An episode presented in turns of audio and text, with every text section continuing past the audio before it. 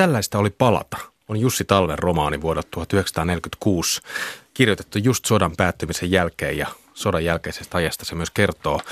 Historioitsija Ville Kivimäki ja näytelmäkirjailija Jussi Moila, oliko tämä uudenlainen sodasta paluu romaani teille? Mites Ville?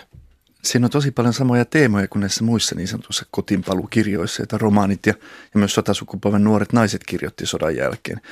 Mutta yksi semmoinen piirre siinä on, että se on mun mielestä taitavammin kirjoitettu. Siinä näkyy, että tällä Jussi Talvella tai siis hetkinen Yrjö Talviolla on tässä Joo. taustalla jo yksi romaani. Yrjö Juhani Talvio. Siinä on paljon samaa, mutta sitten se on ehkä tosiaan vähän taitavampi. Joo, se oli hyvä kirja. Mitäs Jussi, mitä mieltä olit tällaista oli palata romaanista? Mä aluksi mä ajattelin, että se on hieman niin kuin melodramaattinen, pateettinen, mutta se kyllä voitti mut sitten niin kuin lukemisen myötä puolelleen. Ja mun mielestä siellä niin kuin on paljon sellaista psykologisesti hyvin havaittua kauniita runollisia kuvia Helsingistä heti sodan jälkeen. Ehkä siinä mu- muuhun teki suurimman vaikutuksen se niin kuin päähenkilöiden ongelmien arkisuus ja samastuttavuus. Niin se ei ole pelkästään kuvaus ikään kuin ihmisen psyykkeestä, kun hän on tullut just keskeltä taisteluita ö, takaisin siviiliin, vaan myös, myös hyvin arkisista asioista. Siinä on jotenkin yhteiskunnallinen levottomuus, puute, jopa nälkä, sitten tämmöiset avio-ongelmat kiteytyy siinä Lauri Peltolan, tämän päähenkilön kokemuksessa semmoiseksi isoksi vyyhdiksi. Mutta luitteko te tätä semmoisena ikään kuin sotatrauma-kertomuksena? Minä en ainakaan lukenut sitä varsinaisesti traumakertomuksena, siis että tämä päähenkilö Lauri olisi varsinaisesti sodan traumatisoima, siis siinä mielessä hän olisi ollut psyykkisesti toimintakyvytön. Päinvastoin hän kyllä sitten alkaa hyvin puuhakkaastikin toimia, kun pääsee siitä alku niistä ensimmäistä kuukausista yli. Ja enemmänkin meillä on sitä kuvauksen tällaisesta oikeastaan kahdesta tai oikeastaan kolmestakin nuoresta ihmistä, jotka on kahden maailman välillä. Heillä on se sota siinä ihan lähituntumassa ja sitten he yhtäkkiä on rauhanmaailmassa Helsingissä, jossa siis kuitenkin sota tuntuu olevan jo aika kaukanakin. Mm. He siirtyvät sieltä toisesta maailmasta toiseen. Ja se, mikä siinä tavallaan on kiinnostavaa, että siinähän sotaa kuvataan suoraan hyvin vähän. Siellä pari kertaa viivähdetään välähdyksenomaisesti siellä sodassa ja rintamalla, josta kuitenkin on vaan ne muutama kuukausi kulunut. Että mm. Enemmänkin se sota on läsnä siinä, että siellä kadulla tulee vastaan entinen aseveli siviilivaatteissa ja, ja näin, että se on semmoinen siirtymäkuvaus. Mm. Mä en myöskään lukenut tuota niin kuin ensisijaisesti sitä sotaa siinä niin merkittävänä tekijänä. Ehkä – ehkä sitä sotaa ei muutenkaan ole niin kuin syytä asettaa aina joka paikassa niin hirveän merkittävään rooliin kaiken, kaiken niin kuin suomalaisen psykologian selittäjänä. Välillä tuntuu olevan niin kuin taipumusta ja vetoa itselläkin antaa sille niin kuin liian suuri, suorastaan myyttinen vaikutus teki mm, kaiken mm. Niin kuin kokemuksen ja kärsimyksen alkupisteenä. Mutta sen sijaan tässä mä luin niin kuin enemmänkin, mikä mua puhutteli, oli näiden nuorten vanhempien niin kuin hätä ja niin kuin epävarmuus. Ja itse asiassa sota näyttäytyi tämän Laurin näkökulmasta ehkä jopa niin kuin sellaiselta, mitä hän niin kuin kaihoisasti muisteli. Siellä oli hänen todellinen rakkautensa, Viipurissa tavattu Kristiina. Siellä oli toveruus, joka välähtää sitten siellä. Että tavallaan siellä sodassa oltiin niin kuin veljiä, ystäviä, tovereita, oli luottamus – sitten tullaan Helsinkiin, muututaan niin kuin prekariaatiksi, ollaan epävarmassa tilassa, missä, missä ollaan kilpailijoita keskenään, eikä enää niin kuin tovereita. Mm-hmm. Tämähän kuvaa sellaista historiallista vaihetta, jossa vielä odotellaan niiden lopullisten rauhanehtojen varmistumista ja rauhansopimusta ei ole tehty. Ei tiedetä oikein vielä, että mihin Suomi esimerkiksi joutuu. Ei ole syntynyt se uusi ikään kuin projekti, josta sitten myöhemmin alettiin niin kuin – kirjoittaa tai kuvata niin kuin jälleenrakennuksen projektina, vaan ollaan, ei, ei, ei olla niin kuin varmuut siitäkään, että käykö Suomelle niin kuin Baltian maille. Enem, enemmänkin kuin se sota tai se mistä palataan, on se, niin. mihin palataan, mikä se on se yhteiskunnallinen tilanne, ne kaikki henkiset ja, ja ihan semmoiset materiaaliset, niin kuin vaikka työn jakoon liittyvät uudet tilanteet, mitä tässä, mitä tässä Helsingissä Aivan. näkyy. Ja kun kärsimys jotenkin unohtuu tavalla, kun lukee romaaneja ja kaunokirjallisia teoksia, niin kärsimys tuppaa olemaan helposti sellaista ylevää, jotenkin sille hienosti sommiteltuja kuvia. Tässä mun mielestä hyvin tulee se kärsimyksen arkisuus, että tavallaan kärsimys on pieniä kärsimyksiä loputtomasti ilman taukoa ne ei ole niitä suuria yleviä menetyksen hetkiä, vaan kaikki nekin jakautuu pieniksi huoliksi, joita ihmiset joutuu niin kuin arjessaan ratkaisemaan. Ja siinä mielessä tavallaan niin kuin helpompi samastua siihen sotaankin ihan nykyihmisen näkökulmasta, kun tavallaan ajattelee sen niin, että se ei ole niin kuin, mikään kärsimys ei tule meille tavallaan niin kuin sellaisena isona jumalallisena yleensä, tai mm. ainakin niitä on hirveän vähän, vaan ne tulee sarjoina pieniä tönäisyjä, mm. ja tavallaan niiden kertymä tekee ihmisen elämästä niin kuin tuskallista ja sietämätöntä. Se on hyvin sanottu, että siinä nimenomaan vähän kaihotaan sinne sotaan myöskin. Nimenomaan tämä Lauri, nuori mm. Väänrikki kaihoaa. Tältä Jussi Talveltaan oli tullut tätä ennen ö, romaani. Hetkinen, tällaistako siis on nuoruus, oliko se sillä nimellä? Joo. Että siinä ollaan enemmän rintamalla. Mutta siinä toistuu tämä sama kaava. Rintamalla kaikki on kuitenkin selkeitä.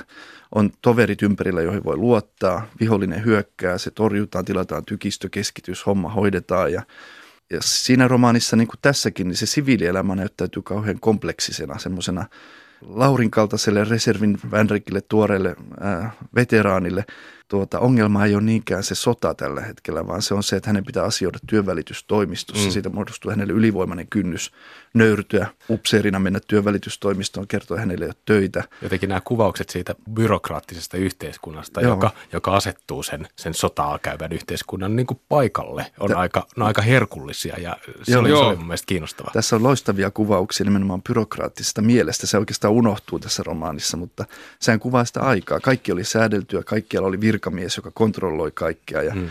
nimenomaan tämmöinen paperisota ja asioiminen on ja asioiden monimutkaisuus, se on niin kuin vaikeaa, kun tulee rintamalta. Mutta se, missä sota näkyy hirveän konkreettisesti, on, on tässä, että nuoruus on menetetty. Siis tämä Lauri Peltola tulee siviiliin semmoisessa tilanteessa, jossa hän on mennyt sodan aikana naimisiin Hannan kanssa, hän on saanut lapsen ja sitten yhtäkkiä se avioliittokin näyttäytyy semmoisena aika niin kuin ohuena ihmissuhteena.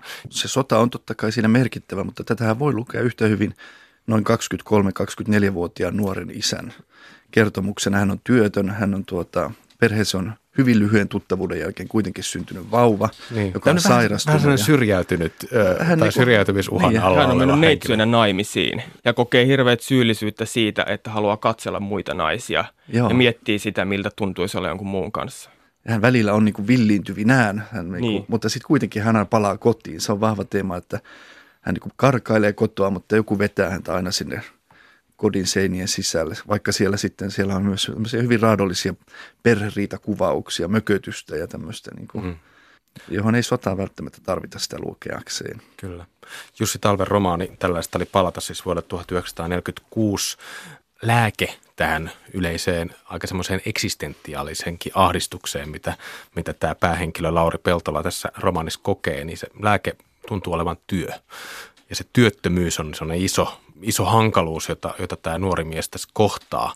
Luin Ville Kivimäki sun murtuneet mieletteoksesta, että, että myös tämmöiseen niin kuin ikään kuin psyykkisiin ongelmiin sodan jälkeen myös psykiatrian piirissä tarjottiin työtä lääkkeeksi. Näkyykö tämä tämmöinen ikään kuin työn arvostaminen tässäkin mielessä tässä romaanissa? Joo, näkyy oikein vahvasti. Siinä on tämä kohta, jossa hän asioi täällä työvoimatoimistossa ja kääntyykin asia niin, että työvoimavirkailija rupeaa kertomaan, oliko veljestään, joka ei saa elämästä kiinni, joka on myöskin rintamaveteraani. Ja Lauri pitää hänelle hyvin tämmöisen juhlavan puhuttelun, että on vain tehtävä työtä.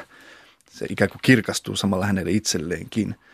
Ja, ja, ja sillä ei ole niin väliä, mitä se työ on, että se työ itsessään kirkastaa ihmisen ja tuota, nostaa hänet uudelle, uudelle tasolle. Ja tietenkin se on sen ajan olosuhteet huomioiden niin hyvin niin kuin mm mitäpä muutakaan siinä juuri olisi ollut käsillä. Että. Onko siinä vähän semmoista niin kuin ikään kuin kritiikkiäkin tätä uutta työyhteiskuntaa kohtaan sitten? Lopultahan siinä käy sillä tavalla, kun tämä Lauri on myös kirjailija ja hän ikään kuin uppoutuu sitten siihen omaan kirjailijan työhönsä sitä aika traagisin seurauksiin, koska Hanna ja Laurin lapsi, pieni poika, on kuoleman sairas ja lopulta kuolee kuolee hinkuyskään ja Lauri kokee sitten siinä lopussa olleensa aika poissa oleva isä maanisen kirjoittamisvaiheen aikana. Mä näen se jotenkin hyvin niin kuin, lähinnä niin kuin tunnistettavana ja sillä tavalla koskettavana, kun itsekin on, on niin kuin isä, tavallaan osa tätä prekariaattia, mikä tarkoittaa niin kuin sitä epävarmaa asemaa mm. työmarkkinoilla.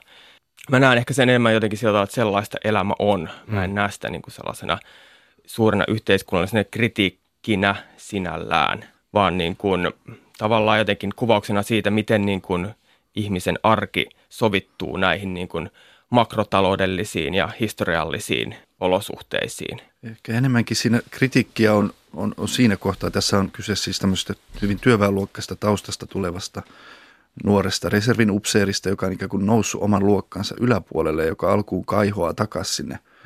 Oman isänsä, oman perheensä, oman työväenluokkaisen elämänpiirinsä pariin, mutta ymmärtää, ettei enää sinne kuulu. Ja sitten on tämä voimakas kohtaus, jossa työläiset lähtee vaatimaan lisää palkkaa, mielenosoitus, josta tämä päähenkilö poimii oman isänsä sieltä joukosta ja taluttaa hänet kotiin.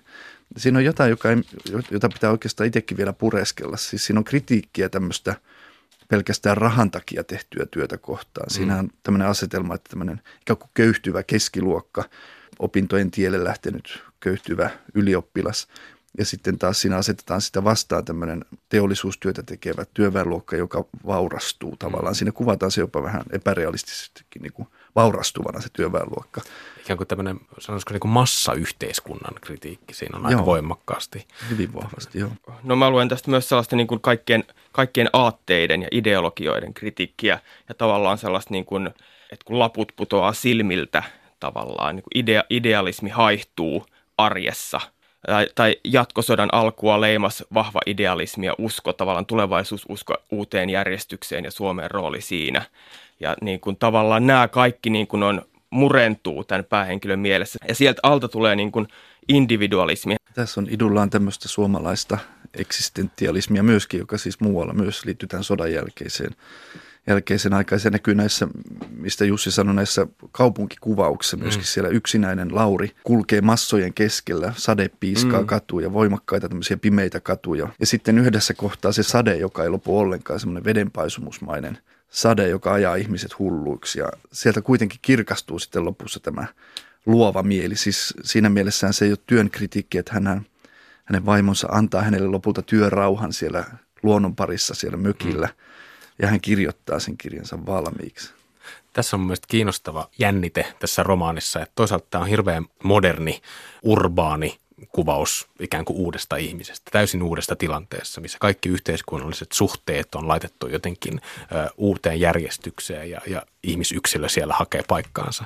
Toisaalta tässä on tämmöinen uskonnollinenkin lopputulema.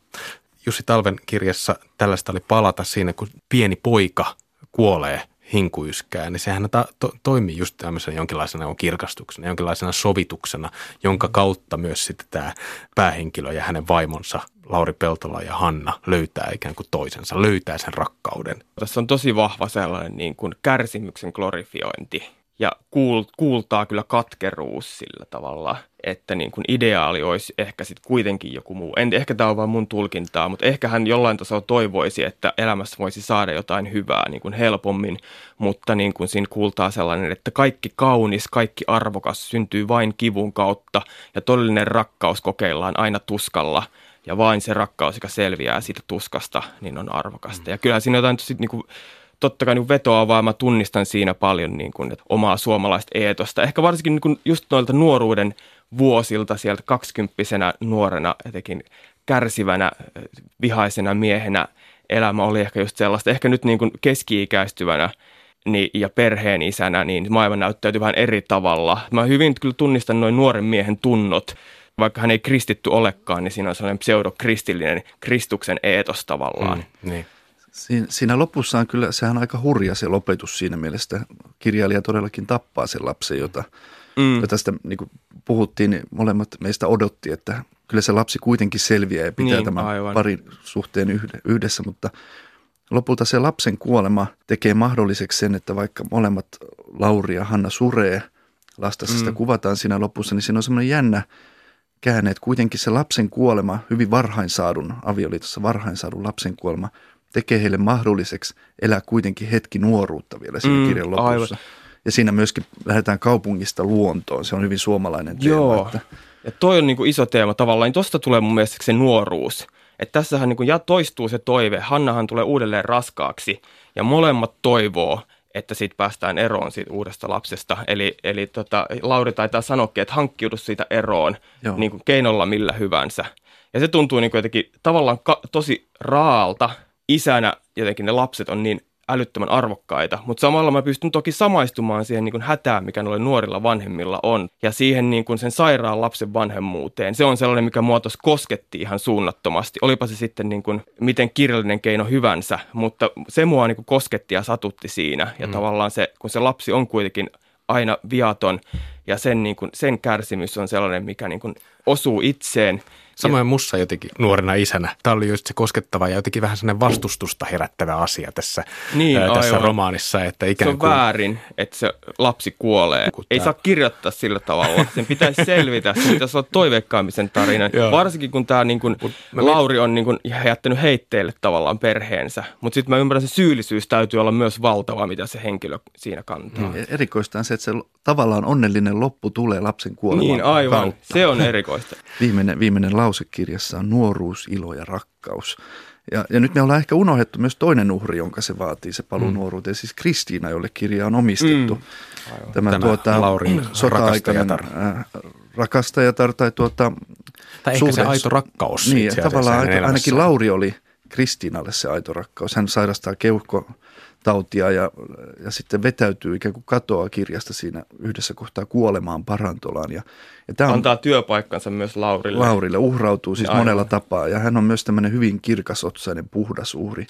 Sota jätti heille lapsen, joka oli syntynyt, laitettu alulle sodan aikana, ja sitten Laurille tämän suhteen Kristiinaan, ja ne molemmat täytyy tappaa tässä kirjassa. Ehkä ne onkin tavallaan just sen päähenkilön idealisaatioita, ja sen takia ne tuntuu myös niin kuin – niin kuin tavallaan tuossa niin kuin kirjoitetuilta ne lapsi ja Kristiina. Että ne on niin kuin idealisaatioita, jotka täytyy tappaa, vähän niin kuin ne aatteet tavallaan sen sodan jälkeen, mm. että voi ottaa sen niin kuin aikuisen miehen roolin vastaan. Mm-hmm. Lauri Peltolahan kirjoittaa tätä mm. romaania siinä romaanissa. Tässä on tietty tämmöinen ikään kuin metafiktiivinen taso. Ö, Oliko teidän mielestään ikään kuin omasta elämästä kirjoittaminen myös Lauri Peltolalle jonkinlainen niin kuin pakotie tai pelastus oli, kyllä hän sanoo sen suoraankin tässä kirjassa. Niin, aivan, että kun hän saa sen käsikirjoituksen valmiiksi, hän on tehnyt ikään kuin tilit selväksi. Hän omistaa siis Lauri Peltola tässä tämän kirjan Kristiinalle. Jussi Talvi on omistanut tämän kirjan Kristiinalle. Siis siinä on, ää, siinä on hyvin vahva tämmöinen sovitustyön tekeminen tässä. Ja kyllä mulle tulee silleen, mä oon lukenut sitä Knauskordin taistelunisarjaa, niin tuli sellaisia assosiaatioita tuohon, niin kuin kirjailija kirjoittaa omasta taistelustaan niin kuin arjessa hyvin erilaisessa kontekstissa, aivan erilaisessa kulttuur- historiallisessa tilanteessa ja eri kulttuurissakin, mutta tavallaan tuo autofiktio ja se kirjoittamisen teko tavallaan siinä. Mm, mm. Niin pakko kertoa tähän loppuun vielä sellainen anekdootti, koska tota, kuulun tähän prekariaattiin, eli se tarkoittaa että niin pätkätöitä 12 tuntia päivässä. No eilen, kun oli yhdeksästä aloittanut työpäivän ja sitten niin kuin lopettaa puoli mulla oli iltaopetusta, niin puoli kymmeneltä lopetan sen.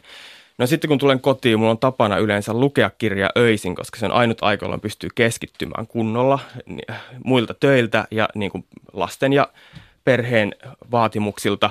Mutta sitten kun mä tulen kotiin ja mietin, että rupeanpa lukemaan tätä Jussi Talven romaania, joka kertoo sairaasta lapsesta, niin oma poika, oman pojan oksennus on tota, ympäri tota, lastenhuoneen karvalankamattoa, sänkyä, kaikkia leluja ja vaatteita. Poika sitten siinä nojatuolissa kippurassa valittaa mahakipua. Ja tuli tavallaan tällainen, niin kuin Jouko Turkka on sanonut, että, että yritinpä mitä tahansa fiktiota kehitellä, niin todellisuus lyö aina sen laudalta. Tai jotenkin tähän tapaan. Ja se tuli tällainen vahva, vahva niin kuin fiilis siitä, että että joo, kyllä, että mun piti lukea näistä niin kuin sotaajan kärsimyksistä, mutta päädyin sitten kuitenkin pyykkäämään niitä vaatteita niin kuin kahteen asti yöllä. Ja sitten sen jälkeen, kun otti käteen ton kirjan ja rupesi lukemaan sitä, niin se ihan eri tavalla. Ja sit tästä, tätä myös tarkoitan sillä, että tuossa on niin kuin sellaista kosketuspintaa. En väitä, että niin kuin lapsen vatsatauti vuonna 2017 olisi niin kuin yhtä, yhtä niin kuin dramaattinen tilanne kuin sodan päättyminen Suomessa, mutta niin kuin kosketuspintoja siinä on paljon ja niihin pystyy samaistumaan ja se, se tekee siitä musta hyvin kirjoitetun kirjan. Eli myös lukukokemuksesta tuli oma elämä kerran. Kyllä. Kiitos keskustelusta Ville Kivimäki ja Jussi Moila. Kiitos.